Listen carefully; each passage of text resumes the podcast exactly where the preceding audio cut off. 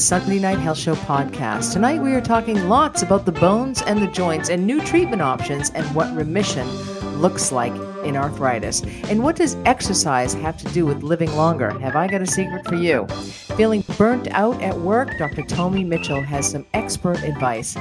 Is your heart racing? Your blood pressure up? But there's a big smile on your face? It might be sexual tension. And we're talking about this conflict between your judgment center and pleasure center. I also review some of the unhealthy modes of couple communication. The Sunday Night Health Show podcast starts now. Well, there you go. We're all thinking that the pandemic is over. COVID is a thing of the past. Don't even worry about it. If you get it, it's fine. A lot of people have thrown their masks away. I seem to be the only person wearing a mask when I go indoors, whether it be the grocery store. I still refuse to eat indoors at restaurants, and I have certainly made a spectacle of myself explaining why I won't eat indoors. And uh, the restaurants have, have been have obliged me, I have to say, and have understood my position and have given me a seat outside. So I really appreciate that. I, I, I, am so serious about this that even one time I was eating in a Mexican restaurant in the wintertime, and it literally was one of the coldest days of the year just sitting outside, barely any heat lamp, or the heat lamp wasn't working. We were freezing, but there we were braving the cold and the wind to have a dinner out outside. Um, but you know, how are you dealing with uh, the pandemic? I don't know if you noticed, but just south of us, uh, Joe Biden has rebound COVID, basically from taking the antiviral Paxlovid. His symptoms have returned. We saw that with Anthony Fauci as well. So we do see people. I feel like they're giving Paxlovid out like candy. You really don't need to take an antiviral like that unless you're having, you know, significant um, symptoms and and or you're perhaps at greater risk of um, becoming quite sick. Um, so you know, a lot of doctors are giving it out in urgent care and emergency rooms, is what I'm hearing. Um, some people are taking it when they're barely sick, even after, um, you know, after a rapid test or a rapid piece, well, like a rapid PCR type of test, um, and then not getting confirmation. Anyway, uh, from a lab based RT PCR test, which is the gold standard for COVID. But anyway, just know that you can um, actually rebound and get COVID again. Um, and then some people are getting reinfected two, three, and four times. So COVID is still with us. Please wear your mask. Please protect yourself. Think of others. This is not just about yourself, this is about others. Anyway, we're going to go to break. Coming up next, we have Dr. Sonia Gill. She's a rheumatologist in Ontario here for Ladies' Night. She's going to speak about rheumatoid arthritis and what remission looks like. I'm Maureen McGrath. You're listening to the Sunday Night Health Show. Welcome back to the Sunday Night Health Show. Maureen McGrath hosting this program for you. I am very excited to have my get, next guest on the line because so many people suffer with this particular medical condition, rheumatoid arthritis. Dr. Sonia Gill joins me on the line. She's a rheumatologist from Ontario who is going to talk to us about what it means for people to be in remission with rheumatoid arthritis or RA. Good evening, Dr. Gill. Hi, Maureen. Thank you for having me. Oh, thank you so much for joining me. So let's just step it back just a little bit and just for the listeners who might not know, what exactly is rheumatoid arthritis? Uh, rheumatoid arthritis, it's an autoimmune condition. So it gets a bad rap where uh, a lot of folks feel that rheumatoid arthritis is a is a autoimmune condition where the body's out of control. But in fact, our immune system is working appropriately. It's just hyperfunctioning, where in the sense it's attacking the joints and attacking some of our healthy cells and can cause a lot of inflammation and joint pain, swelling, um, and it comes from the immune system that is, in that sense, malfunctioning or hyperfunctioning. And so, can people have, when they talk about an arthritic hip or an arthritic mm. back, um, is this typical rheumatoid arthritis? Oh, that's a good question. There are many types of arthritis, and uh, I can tell you the older we get, the more types we are prone to getting. but the wear and tear arthritis, which is a different name, that's called osteoarthritis. That tends to be more where it's one hip or the lower back and tends to be the one that you'll find after activity or at the end of the day is starting to bother you. That's where folks will say, I have a bad back or a bad hip that limits me from um, you know, certain activities. For rheumatoid arthritis, it's uh, more many joints at the same time, and it tends to be more of a morning stiffness that comes on and actually feels better with movement and activity. And then folks might say, oh, I get stiffened up if I sit for too long, or if I'm not active, it kind of creeps back into my joints. Very interesting. And and at what age? Is there a particular age where it's? It sounds like this is a genetic um, or familial condition. So can yeah, it strike yeah. younger people? Yeah, very good word, familial, because we haven't yet found one specific gene for rheumatoid arthritis. So there is not one blood test that for sure will diagnose rheumatoid arthritis. But it is familial in the sense that uh, one might remember their mom or their grandma having rheumatoid or some type of arthritis. They'll say um, the more reliable thing is, is remembering mom or grandmom having swollen joints, but it won't happen in every generation guaranteed. And uh, other than there being a few triggers that we are aware of, cause that that arthritis. And what are some of those triggers? Yeah, so the triggers um, uh, uh, that I can mention, especially around age 30 to 50, where people might notice their first attack happening. You might find it more in those who are smokers. Unfortunately, there is a higher risk of smoking associated to rheumatoid arthritis. Obesity also has a slightly higher risk of rheumatoid. Having that family history of somebody with any autoimmune condition, but of course, especially rheumatoid arthritis, those are some factors that um, we can control and others we cannot. Very interesting. I did not realize that at all. Um, and so, what are the, you, you mentioned somebody may have their first attack between 30s and 50s. So, what is that like for somebody? Oh, it could be life changing.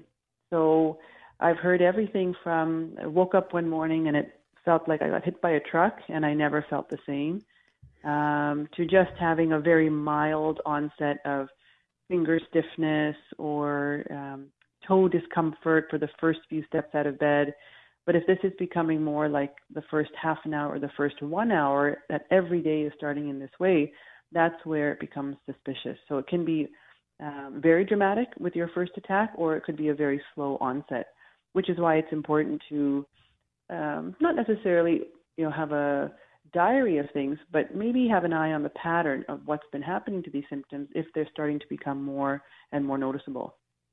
Mm-hmm. And and does it progress? Does it get worse? And do people have diffuse pain? So we have multiple joints throughout our bodies. Uh, can they have experience pain throughout all of their joints? Uh, wonderful question. So rheumatoid arthritis can affect almost every joint in the body. To become a little academic here, it affects only synovial joints. And so those mm-hmm. are certain joints that have a, a different type of makeup, and when they get swollen, um, we have them all over their body. We have them in the hips, we have them in the fingers and the wrists. The only place we don't really have synovial joints is in our skull, and it's only very rare cases after many years of disease where you might get rheumatoid in your neck. Again, that's very, very rare. So that question of you know the low back and um, uh, maybe headaches, for example, most of the time those are not related to rheumatoid, but basically everything else that has a synovial joint, so toes, ankles, knees, hips, shoulders, elbows, can all be affected. Maybe not all at once, uh, but it's usually both sides of the body and more than one joint at a time for rheumatoid arthritis. Wow, that's amazing. And I suppose the unlucky few can have osteo and rheumatoid arthritis as well. Oh yeah, yeah. Osteo, unfortunately, you cannot avoid. That happens to all of us.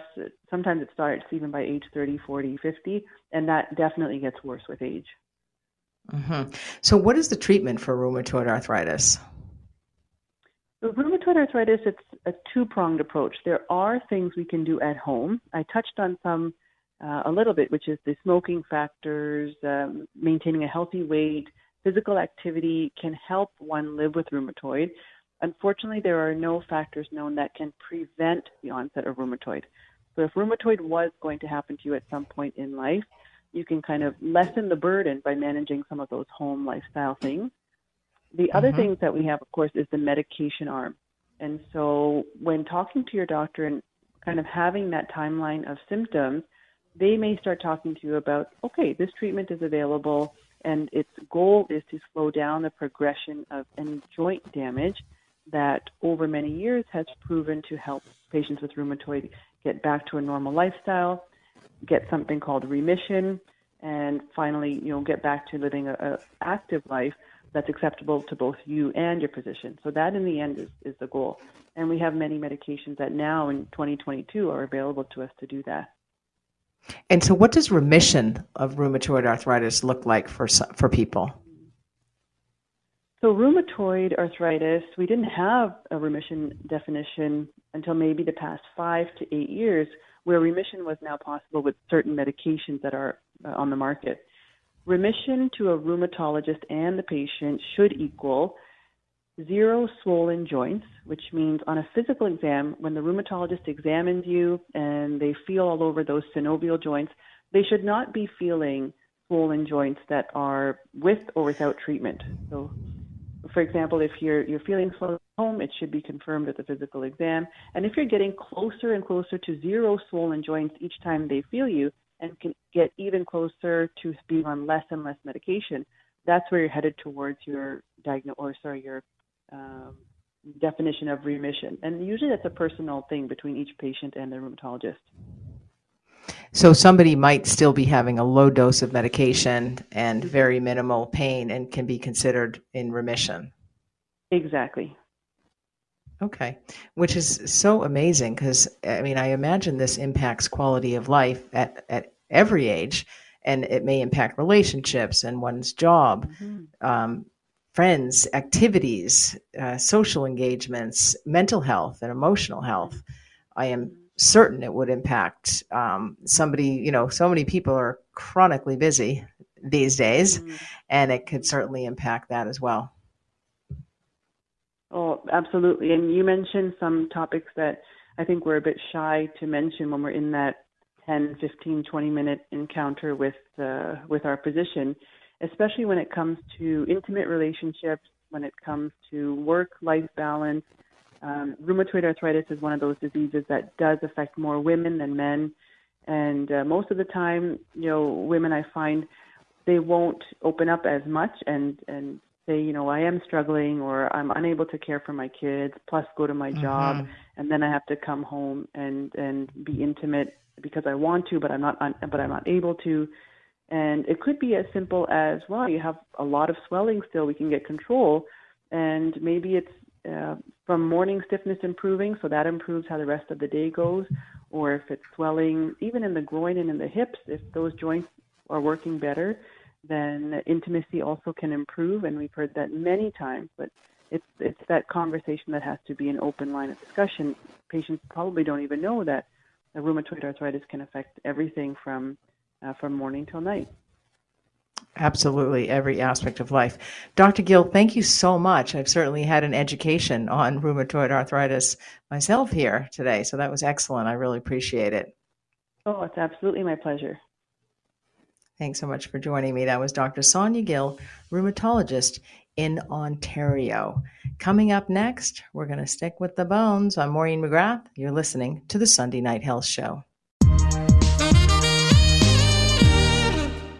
Welcome back to the Sunday Night Health Show. The lines are open. The number to call is 1 399 9898. That's 1 399 9898. Feel free to call or text that number. Ankylosing spondylitis is a lifelong progressive inflammatory disease that affects young people. AS, or ankylosing spondylitis, is difficult to diagnose and causes patients constant symptoms, including pain and stiffness, particularly in the spine, which results in significant impairment of a person's quality of life. 82% of Canadians living with ankylosing spondylitis have changed their life expectations because of their disease. Joining me on the line is Dr. Ali Karam. He is a bilingual AS patient and board member of the Canadian Spondylitis Association. Good evening, Dr. Karam. Good evening, Maureen. Thank you. Ah, thank you for joining me. Uh, this isn't a condition that is well known, or, or I think by virtue of its name alone, people may not have heard of it, or um, it, it sounds like it's not that common. But yet, a number of Canadians live with this particular lifelong progressive inflammatory disease. Yeah, absolutely. So uh, thank you again for uh, the chance and uh, well, the honor to have for having me today to talk about AS. So AS, exactly oh. as you said, it's a very difficult uh, name to pronounce. Uh, so let's stick with AS, and it is a kind of a rare uh, disease. that affects the joints. It's basically the body that attacks the joints, mainly the spine and the lower spine, and the articulations that are adjacent to the spine. Thus, the term axial. Um, it's it, it's disease that affects a young population. So the average uh, age at diagnosis is 30 years. So it's a young active population, and the prevalence is around 0.5 to 1 percent of the population. Which is significant. And, you know, a person at the age of 30, they're really at the prime of their lives. Um, you know, this is when their career, if, if it hasn't already taken off in their 20s and it, you know, they might be looking at uh, settling down, starting a family, and chronic pain and stiffness, particularly in the spine, would be very difficult to live with. It would, I, I would imagine that if it if it were chronic and difficult to diagnose, meaning patients may have to go from one doctor to the next to actually get the proper diagnosis and so that can lead to frustration and and the pain can lead to isolation and even emotional or mental health issues like depression or anxiety. I mean, this is one very complex disease. It is. It is. It is very difficult to diagnose at first because it presents in flares. That means that we have random, unpredictable episodes that self subside. And what's even more uh, difficult, yes, the average age of diagnosis is 30. However, the estimated time to diagnosis is seven to nine years which is even more frustrating. And as you said, it has major repercussions on one's function, mental health, professional, social, and personal life. So, yes, it's a very, very challenging disease. Wow. So I didn't realize that they had, um, that there were episodes of ankylosing spondylitis or AS that occurred. How, so, do they just get a, a period of time where they may experience pain and stiffness? And then it goes away? Exactly. So let me give you my, my own experience. So at times, mm-hmm. I was doing my residency in orthopedic surgery when I started having my first flares. So at times, I would just wake up totally normal. And at other times, I would wake up feeling very, very, very old. I, would, I wasn't able to do the simplest things, like, for example, tying my shoes or standing up, just walking. So as you said, like the result is a lot of confusion, anger, sadness, not knowing what you had. Um, and for me personally, it was not being able to perform at my best uh, at kind of my peak was very, very frustrating. So there's a lot of implications there. And yes, they do come in flares. And that's the reason also why people at a certain point in time, they think because like all the results came, uh, usually come negative at first. It takes years for them to get to the right diagnosis. So at times they think that it's in their head and that they're faking mm-hmm. being sick. Well, in uh, in reality, they're actually faking being well, and that's the main ah. challenge of AS at first. Wow, very interesting. How long did it take you, if you don't mind my asking, um, to get your diagnosis? Well, uh, I was lucky. It took me two years. At the same time, I have to. Uh, I mean, you have to. Um, you have to know, like, I, I was basically in um, kind of a doing my training in the musculoskeletal field, and I was surrounded by experts in the musculoskeletal field, and yet we all missed the diagnosis for two years. So that was basically one of the reasons um, why I joined the CSA because my biggest passion at this moment really became my, my biggest challenge. Sorry, became really my biggest passion because I I was like I was in the field, really surrounded by all these experts, and we yet we all missed the diagnosis. So I couldn't I can't imagine how it feels for other colleagues and other uh, friends that experienced that, and mainly they had to wait for seven, nine, maybe twelve years to get to get to the right diagnosis, which is very, that, very um, difficult. That is incredible. I mean, I was going to say, here you are doing orthopedic surgery training, and um, and it's still taking two years, which is a very long time for people to suffer. And and how many flares would you have had over over a year, for example? Oh, um, difficult to say. Um, I mean, I would say at least um, maybe seven to to eight. But at the same time, as I said, I mean, all my tests were coming up negative. negative, and right. every, I mean, literally speaking, everything was negative at first. Um, so again, I thought that I was okay, and it was in my head at first. I was kind of confused, but I was mm-hmm. lucky. I mean, again, uh, I mean, I, I had to I had to thank my wife that was a resident in, med- in family medicine back then. She she had this gut feeling that it might be AS, and mm. it turned out to be right. But again, I mean, it's um, it's a very very challenging disease. It, it, certainly sounds it, and and it really can significantly impair a person's quality of life. You know, women in their 30s, they're you know, women are delaying childbirth in, in certain areas these days, or people are delaying childbirth.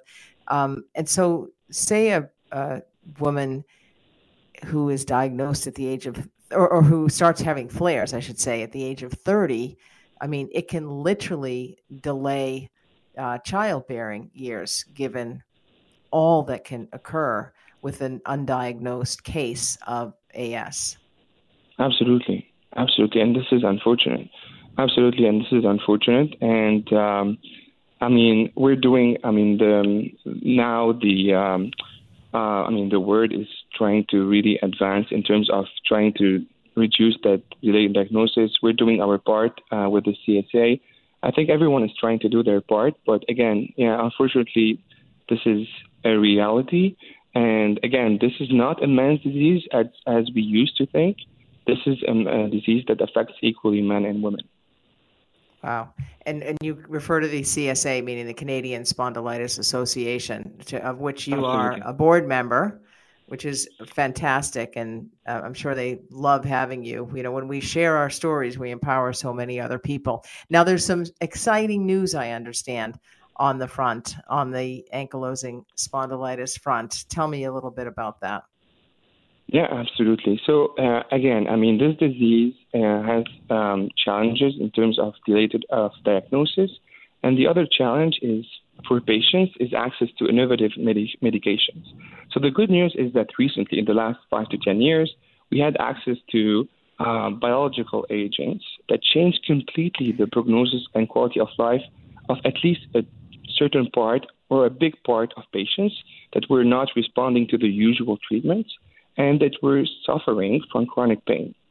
So usually those treatments are administered via an injection every once or uh, I mean every once every two weeks or once every three weeks, four weeks, and patients tend to become resistant to those medications after five years. Thus, the need for access to new innovative medications to make sure that this young, productive, active uh, population maintain can actually maintain a decent quality of life and prevent potential complications of the disease, mainly joint fusion. So we're, we're very happy to um, to know right now as a CSA that Rinvoq received Health Canada's approval for the treatment of AS and psoriatic arthritis.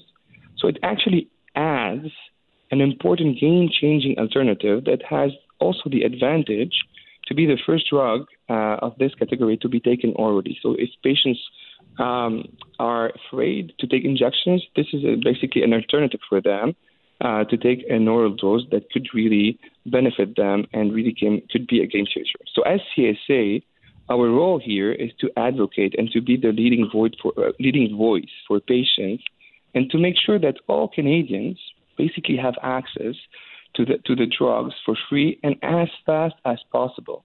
Because in AS, time is spine. Sorry, did you say time is? Spine. Spine means, um, Yeah, the spine. Time is of the essence. Time is words. spine. It's basically your spine. So time is spine. Yes. Basically, you want to you want to save your spine. You want to save it from joint fusion. So basically, um, as fast as possible. I mean, as quickly as possible as you get your treatment, um, it would benefit you and basically prevent that complication of having a joint fusion. Or basically right. having your spine completely fused, which means you won't be able to move anymore. Wow. So this is uh, where so I go with time is spine. Yeah. Absolutely. In addition to that, the ongoing damage to joints, people's uh, spines will fuse. And, exactly. and so with that, will they have limited or limited mobility or no mobility? Well, that's the thing. I mean, uh, this is why those treatments are so important because basically we want to prevent that. But historically speaking, before these treatments, we, I mean, if you use, if you just go uh, go on Google and you just uh, enter the term ankylosing spondylitis, you would see those mm-hmm. horrible images of people uh, with a very big back deformity that can't really really be reduced. It's because the spine is completely rigid, right? But this yes. is why actually the term ankylosing spondylitis right now is changing for axial spondyloarthritis because we don't have those cases anymore of uh, patients uh, with this really stiff uh, spine because mm-hmm. of those new innovative treatments. Well, it's fantastic work that you're doing. I'm so glad that there's a new treatment option, Rinvoq, available for AS patients. And I'm glad to be helping to spread the word about this because this this is something that really impacts quality of life and and really robs people of a number of years of their life in the prime of their life. Thank you so much, Dr. Karam, for joining me on the program tonight. Uh, thank you. You're so welcome. That was Dr. Eli Karam, a bilingual AS patient and board member of the Canadian Spondylitis Association. Coming up next, going to be talking about the importance of doing even more exercise than is recommended on your length of life. I'm Maureen McGrath, and this is the Sunday Night Health Show.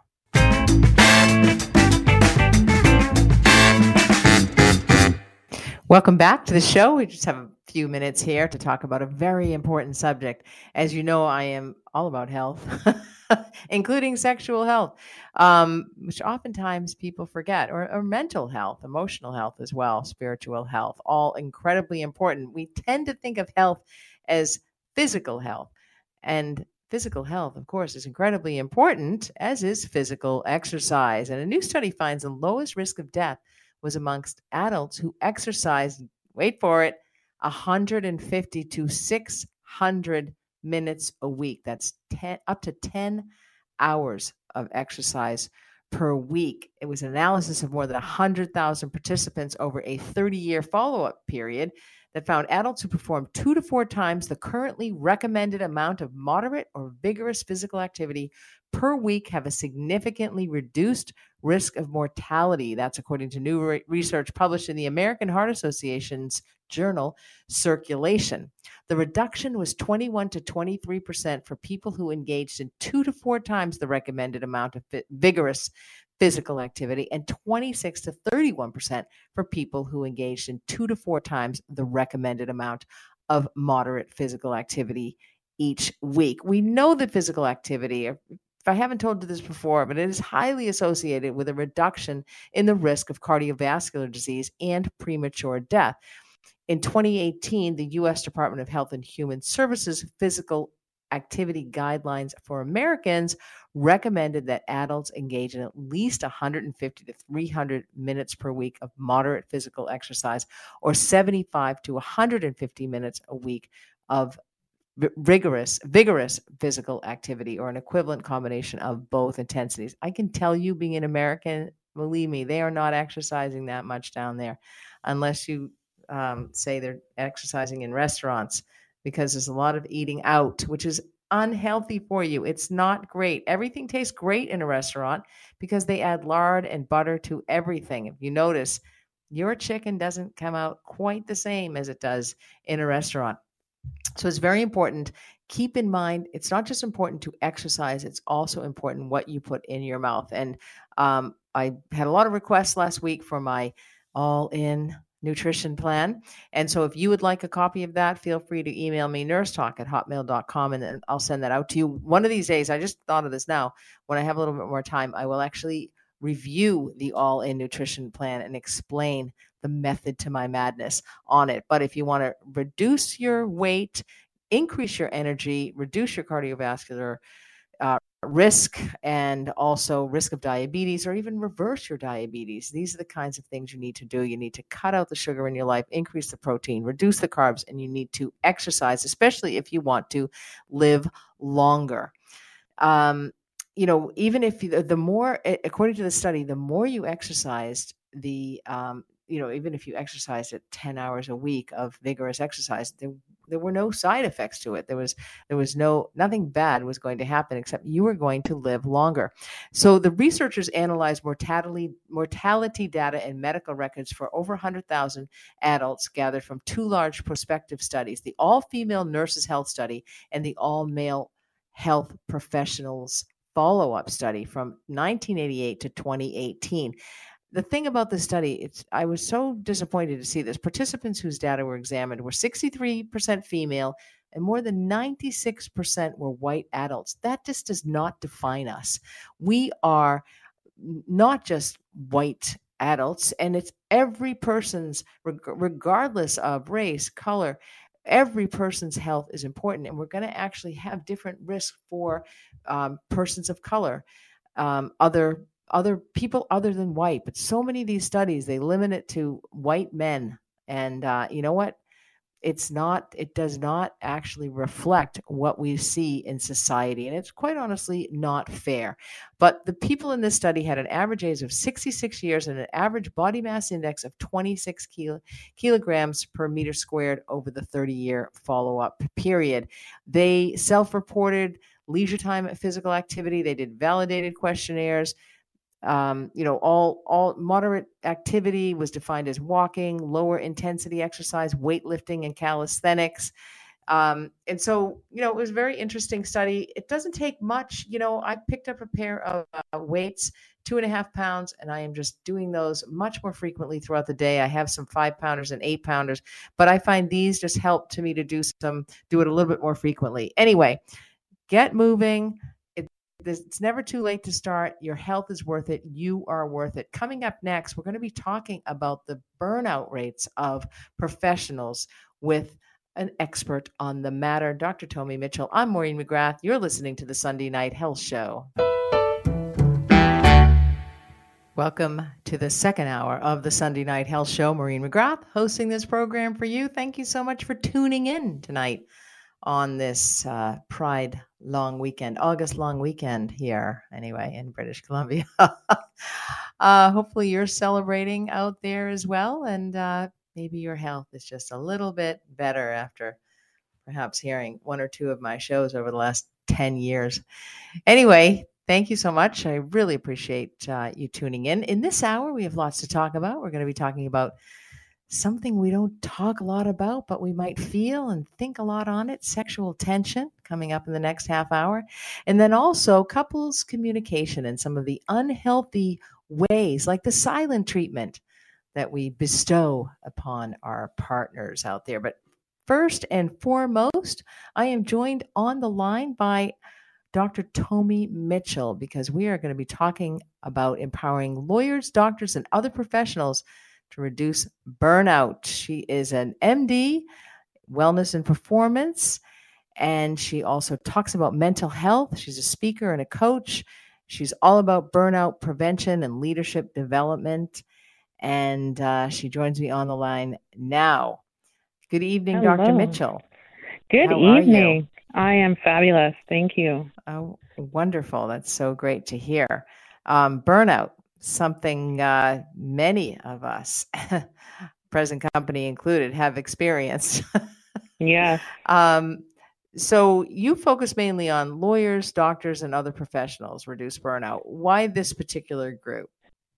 Because I think that's a group that has prided itself personally and professionally to be almost untouchable. Like you're supposed to be put on this strong front, and there's uh-huh. high expectations for you. And you, there's also fear that showing anything but strength may impact your profession, your work, hireability, etc., etc. But even though I do focus on professionals, I have clients that are, you know, not none of the above. So, mm-hmm. but I definitely want to reach out to the physicians, lawyers, other working professionals, because that's where I've been. Like I've been a business, I am a business owner. I've had a few businesses. I'm a physician. Um, I can understand what it's like working in a high-paced environment. Oh, absolutely, and it's it's so it can be so stressful and. Um, I know, you know, I, have worked with a, a, lot of physicians. Um, I've worked with some lawyers, um, but you know, a physicians, you know, they have secretly you know told me about the, the stressors and the challenges. I, I, I worked with one physician who'd had a tremendous trauma if you will a personal trauma and it, it, it involved uh, his work and th- they were going to retire and i very early and i said you know why go out on a low note? Why not go mm-hmm. out on a high note? You know take some time off. He, he was very depressed to take some time off, recover, heal, and come back. Don't let the judgment of other people who don't even know the story influence your life. And you know, he he did come back and and ended his career um, a few years later on a high note. Um, but you know, he was ashamed. He he told me, "I'm so ashamed." He was crying, sobbing to me. Um, I, I just want you to describe what burnout is for people. How, how does that? Is it the same for everybody? What? How do we define burnout? So burnout is more than stress because we all experience stress, whether it's you know you lose your job, a flood, or let's just distress, or the you stress. The good stress is to get married, have a baby, which are all good things, but they add stress. Burnout is so much deeper, and it is impacts many areas of your life. So the textbook definition is a psychological syndrome where you have prolonged a response to prolonged chronic interpersonal stressors, of whether in the work, whether at home, etc., etc., and it leads to overwhelming exhaustion. Like you are done. There's no more, mm-hmm. you know, fifth wind or sixth wind. You're done. You might feel mm-hmm. more cynicism, right? And detachment. Mm-hmm think something that you normally mm-hmm. love, it's now a source of pain. And as a result, you feel a lack of accomplishment because you once prided yourself on what you do, but it's no longer bringing that joy it once did. Mm-hmm.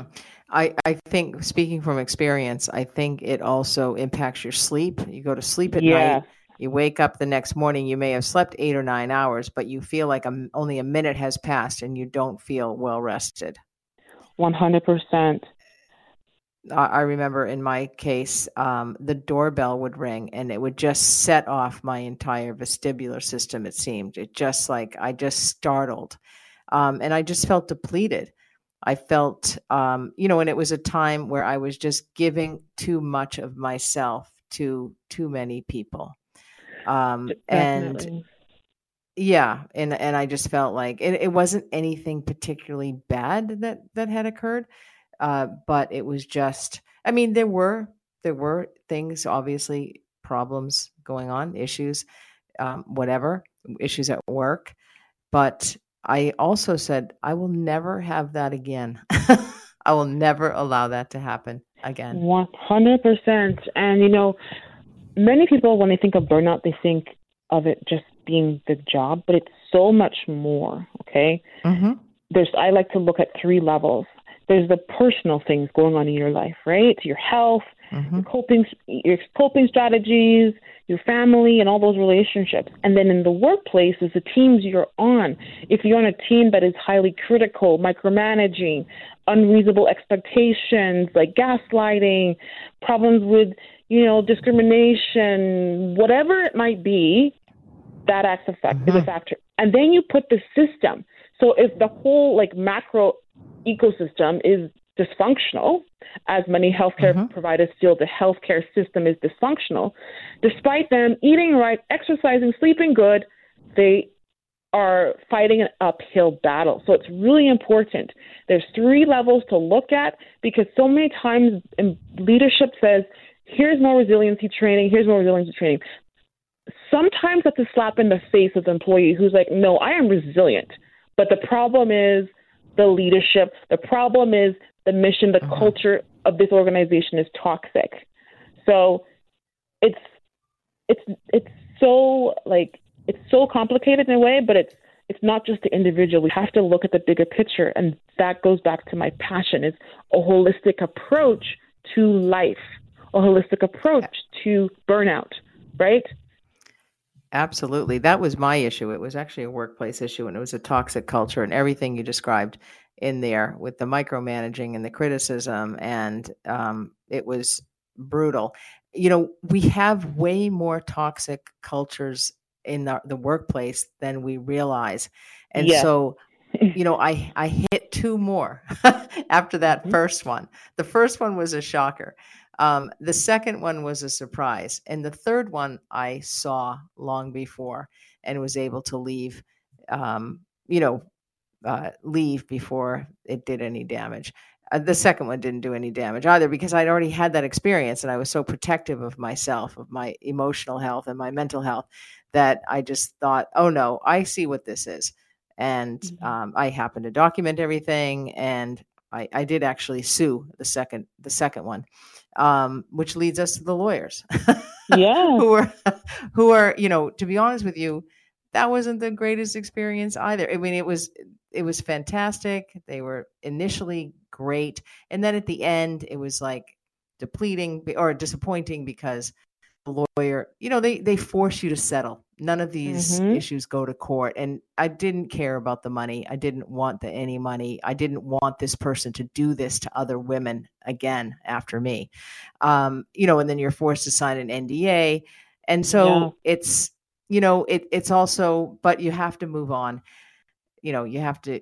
Uh, you know move on from it but at the time also you have a life and you have you know your family responsibilities and, and bills responsibilities. and exactly. Yeah. And relatives and you yeah. know parents and kids and in-laws and dogs and mm-hmm. um you know so so much is going on and it was just you know overwhelming um which you, i think you, is burnout. Yes and you know you mentioned a really good point in how you managed your second case. You basically created boundaries right? Mm-hmm. um mm-hmm. like saying this is my line in the sand. We're not crossing it okay? And you stood up for yourself and you documented it. Mm-hmm. Absolutely. You know, and I mean, right? the one, yeah, the one benefit that's come out of that is I, I share that story with so many people, and so many people will email me, call me about what's going on in their workplace, and I'll, I can recognize it so quickly you know and and we think in healthcare that it's not going to happen but all of my experiences were healthcare uh, one was a physician one was a, a physician who actually had, you know, and you find out that you're not the only one. In fact, this particular person was had applied for a position at one of the major health authorities, and um, when they applied, the posting came down because the women on the team actually said, "If you hire him, we're we're going to quit. We're going to resign." So they had to pull the posting down. You know, so Wow. These people that have these, you know, toxic ways about them that, you know, promote these toxic cultures, they're they've been doing this for a long time. They hit a number of people. Yeah. It's but that's toxic. just one way. Yeah. Go ahead. I was going to say the toxic work culture is prevalent in society. It is more common than you think, and it's not always as obvious as you think. But it, that's right it's shocking how well it's not really shocking when I look at it, but it, initially it's like, oh my goodness, like why mm-hmm. is this so bad? Absolutely. Absolutely. I had a client recently, a patient, and they recognized the company they were working with, they recognized that there was a lack of integrity. And you know reconsidered whether they wanted to stay with that company or not. Um, but this isn't the only type of burnout. I want to talk to you about you know why lawyers in particular burn out their stressors and and also yeah. does they celebrate a lot you know a lot of their wins and they all seem Mhm. to win because they settle with one another. I often say lawyers are in each other's back. With all due respect to the lawyers out there, if there's any listening a- anymore, ever They to me. hang out and But, go you know, golfing together. I've seen that. Yeah, they're in they're like in each other's back pockets. Exactly. I- Absolutely. yeah. Yeah, it's yeah. Anyone that thinks that their case isn't going to settle Oh, is you know, got another thing coming. Yes. Um, but but but they practice in a certain way they they're alone quite Yeah. often um, you know they work in solitude there's a lot of celebration that goes on there's a high stress uh, a Yeah. lot you know disappointment with the career and then also um, physicians how they're they they have to be on you mentioned that they have to be perfect but i want to dive into that a little bit more when we come Sure. back after the break my guest is dr tomi mitchell we're talking about empowering lawyers, doctors, and other professionals to reduce burnout and overwhelm so that they can increase productivity in the workplace. I'm Maureen McGrath. You're listening to the Sunday Night Health Show. Welcome back to the show. Dr. Tomi Mitchell is my guest, and we are talking burnout and burnout prevention. She focuses her practice on empowering lawyers, doctors, and other professionals reduce burnout and overwhelm so that they can increase productivity in the workplace. Dr. Mitchell, thank you so much for staying on the line. Um, how can people, especially in these high powered positions, I imagine you see a lot of CEOs as well, um, how can they prevent burnout? Okay, that's a really great question, and it's, I'm going to try to say it in a few minutes because obviously I spend months and years working with people to do this. So you got to have okay. First, start with yourself. Remember, I mentioned the three layers. You need to be healthy. That means exercising, sleeping, having a good mindset, um, strong relationships with others, maintaining healthy finances. All those things in the wellness wheel. Okay, that foundation needs to be there. And then you have to have clear goals in what you want your work life balance to look like being reasonable, of course. If you're brand new at the job, to say you don't want to work evenings or weekends, you're the bottom of the total pole. You typically work those hours. And just having that self reflection. I actually have a tool that I use. Um, it's a high performance planner. I, I have a lot of respect for Brendon Burchard. He does a lot of work in this area. And every morning and evening, I evaluate how the day has been. Because the thing with burnout, it's insidious. It can kind of creep up on you. Like when burnout hit me, when I finally realized this is what it was, it was like I was tired, exhausted. I was done. Just thought of anyone calling my name annoyed me, right? Um, it's like Dr. Mitchell, Dr. Mitchell, Dr. Mitchell. Like, leave me alone, please, for two seconds. But you you have to be very aware, and you have to have a system in place to keep you healthy, keep you going, because our world is designed. Corporations are designed in a way that would likely lead you to burnout. We are a society that values productivity, and don't get me wrong, I encourage people to be productive. However, I believe you can increase your bandwidth, aka increase the size of your cup, and it's overflowing versus half empty. So I take a different spin on it because Mhm. I'm working with people who are driven, who, you know, want to work, who love what they do, they love to contribute to society, but they feel like they're empty. Well, you can actually increase your cup. And you can, the goal ultimately is, like I said, have it run over. Systems have to be in place. fantastic. Yeah, And and I imagine setting healthy limits and boundaries is important as well. 100%. That is really, really key. And, Really um, hard for people to say no. you know, no, is a complete sentence. those- yeah. It is. No and, is a- and it's re- really hard, especially in those high-powered positions. Yes. Well, there's a way in which I teach my clients how to say no that still sounds professional and gets the point mm-hmm. across. You know, so, you know, if someone wants to give you another thing on your desk, you know, dear such and such, I appreciate you thinking about me. However, my plate is really full right now and I value time with my family so I can recharge. And there are certain boundaries I don't want to cross. So I can A, be the person I want to be at home and at the office.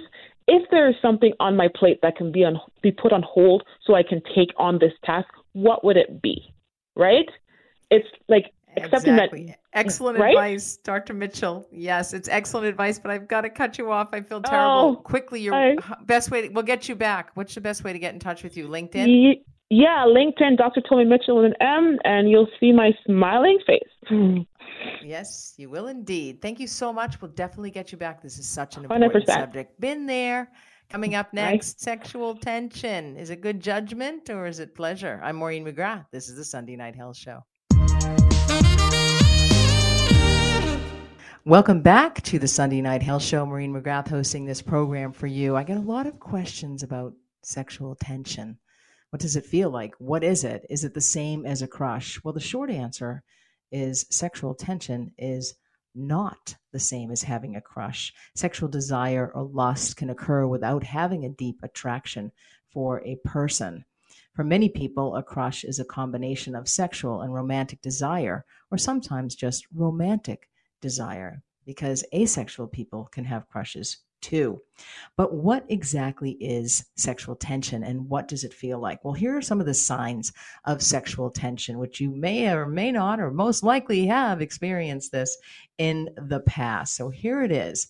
And, and let me just say, it's a it's a conflict okay it's a conflict going on between your mind and your body but some of the signs of sexual tension include flirting of course eye contact lingering touches an overall feeling of secrecy sweaty palms your temperature rises or you feel flushed you find yourself in close proximity to the person in group settings like the office other people notice or comment on the sexual tension. You have all the butterflies in your stomach. You feel all the feels. Your voice subtly changes pitch when you speak. You might feel shaky, muscle tension, or you might subconsciously flex. Be mindful of that. Your heart rate may increase and you can't stop, wait for it, smiling. Oftentimes, one's nipples harden as well, and you can feel physically turned on. Your genitals may get aroused and swollen, or your vagina self lubricates. The strange thing about sexual tension is, as I mentioned, it's that conflict because your logical brain is like, this is such a bad idea. You know, you want to smash this idea, squash this idea, but you just can't but you might be unsure whether or not you're actually feeling it. So, in matters of sex, lust, and anxiety, there's overlap. The anxiety and sexual responses that you might be feeling both can make your heart race, increase your blood pressure, and give you that feeling of uh, speed or, or adrenaline. And this is why sometimes people confuse feelings of hate with feelings of sexual tension the enemies to lovers trope is what we're talking about here. But many, many people experience sexual tension. It's simply that feeling that something sexual needs to happen to resolve the tension between two or even three or four people. And the sexual tension usually happens, almost always happens, before any sexual contact is made. And that sexual tension can linger for weeks or even years after sexual contact has been made. But oftentimes it's that lead up, it's that arousal, it's that thought. It's it can involve sexting. It can involve thinking about somebody. It can involve seeing somebody from afar, not necessarily knowing somebody, but then you get together and other people notice there's something between those two you might hear, why don't you two get a room? But if you've ever experienced sexual tension, you know it's physically and emotionally exhausting. It's also confusing and fun and exciting and totally consuming because you're you're thinking about this. It's it's almost an unmet need. Your brain is literally fighting itself over your desires over those sexy feels. And and from an, an, anatomical standpoint or a physiological standpoint, the hypothalamus, which is the brain's pleasure center, wants to feel good and motivates you by releasing estrogen and testosterone, those sex hormones. But the frontal lobe which is responsible for impulse control, like your judgment center, is basically telling your body to stop. You should not have those feelings. You should not be thinking about this with this other person. Oftentimes, it happens to uh, outside of a committed relationship, and that's why it's it's a no no. It's forbidden fruit, but it doesn't mean you know nobody ever said you're only going to be attracted to one person for the rest of your life. Now, sexual tension is a little bit different than sexual frustration, which which is more the debate between your pleasure brain wanting to get some sexual gratis- gratification and your frontal lobe assessing the obstacles and the risks that are involved. And you know what? There can be risks involved, which is what makes sexual tension between two people so exciting as well. Your brain is telling you two different things. Your body can feel so strange, so different, so unusual, very exciting. Your heart is racing. You're dying to see this person. You want to run into them. You might be seeing them at a party, or you might be seeing them at, you know, at the community pool, or you might be seeing them at the office or wherever. But when that sexual tension takes hold, you might also start acting a little bit strange around the person you feel attracted to, you feel drawn to you might be shamelessly flirting. You might say some things that you would never say to somebody else or that you never planned on saying to them as well. But, you know, here's the thing if you're experiencing sexual tension and it's somebody that you've just met or you've met a few times, and every time you run into them, you have this particular tension between the two of you, there's, you know, do you confess your lust? Hook up in the shower? maybe, maybe not. Um, it just depends on what impact it's going to have on your relationship. So you really have to settle things between your judgment brain and your pleasure brain. In other words, they need to come to an agreement of sorts. But it's a very exciting feeling. It can be um, a lot of fun, but it can also be very dangerous and very dangerous for people's relationships. And also, that sexual tension say you you've met somebody at the office, that sexual tension that you experience at the office, you, that actually may come home with you, but you might be distracted at home thinking about somebody else. Um, this could be you know where you've got to make a decision. Do you take that leap? Is it did you maybe you never expected this to happen after you were married or after you got into a relationship. You didn't expect to have sexual tension this this endless flirting with somebody else that that feeling of excitement um, that those lingering touches those hang closer than you normally would or should um, and so it's something to think about, but it's also something that you, you know, really have to get a hold of yourself and think, is this something that I want to do? Are these waters into which I want to dive?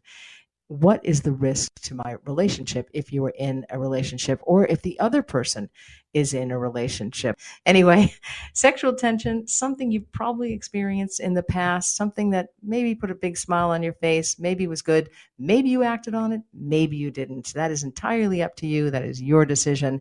Anyway, but just understand the conflict between your brain and your body, between your pleasure center and your judgment center. Coming up next, we're going to be talking about some of the unhealthy ways that couples communicate. I'm Maureen McGrath. This is the Sunday Night Health Show. Welcome back to the final stroke of the Sunday Night Health Show. And, you know, this is a subject that I am sure a lot of people are not necessarily mum on. It's that silent storm. You know, when you get in an argument with your partner, your lover, your spouse, and then they resort to stopping speaking to you.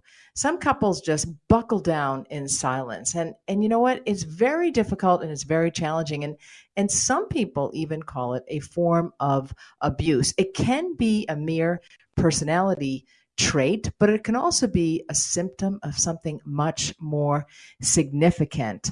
And, you know, we call this negative silence, and it's oftentimes related to a person's EQ or emotional quotient. And so it's basically, you know, how do you deal with yourself and, and other people? Um, if you, for example, it can be very simple. You can maybe not like a shirt that your partner or husband is wearing, or you maybe don't like the way your spouse parts their hair, but you don't really know why that bothers you. And you, instead of saying something, you go into silent mode. It might remind you of someone else in the past, an abusive figure that you might have had in your lifetime who parted their hair that way, or or somebody who didn't pay particular particularly good attention to hygiene and uh, or fashion, and maybe that's something that's important to you. Um, but you know what? You revert or retreat into silence, and you aren't willing to ask yourself what's contributing to this silence. You need self awareness to be able to properly deal with your own emotions. I always say, you know, being upfront, being truthful, and, you know, my style is work it out, deal with it, and and get through it. I can't say that everybody in my life has the same MO that I have or the same way, but I just don't like things to fester and for things to go on and on. I feel like any conflict can be resolved, and, and I prefer to resolve those conflicts fairly quickly. Um, just to get it out on the table, apologize in a meaningful way. And, and you know, an apology should never come with an excuse. An apology ought to just be I'm sorry. I'm truly sorry for what I did. I didn't realize that that was going to hurt you in that way. You know, that's about as much as you can give um, for an excuse, not this, but you do this or you did that all the time. So, you know, be very careful of your apologies. And I do think apologies need to come quickly. You know, they, they say it's best in life to do the next right thing. And I think that's great advice. But some silence can be highly destructive, both to the silent partner and the relationship as well, whether it's a marital relationship or common law, whatever. Uh, but one of the most detrimental is passive aggression. And this type of silence can be an act of quiet hostility where one person will act as though they're cooperating, but silently they do everything they can to sabotage the situation. I'll give you an example. One spouse may agree that it's a good idea to visit the in laws for the weekend, but then will sulk the entire time that they're visiting.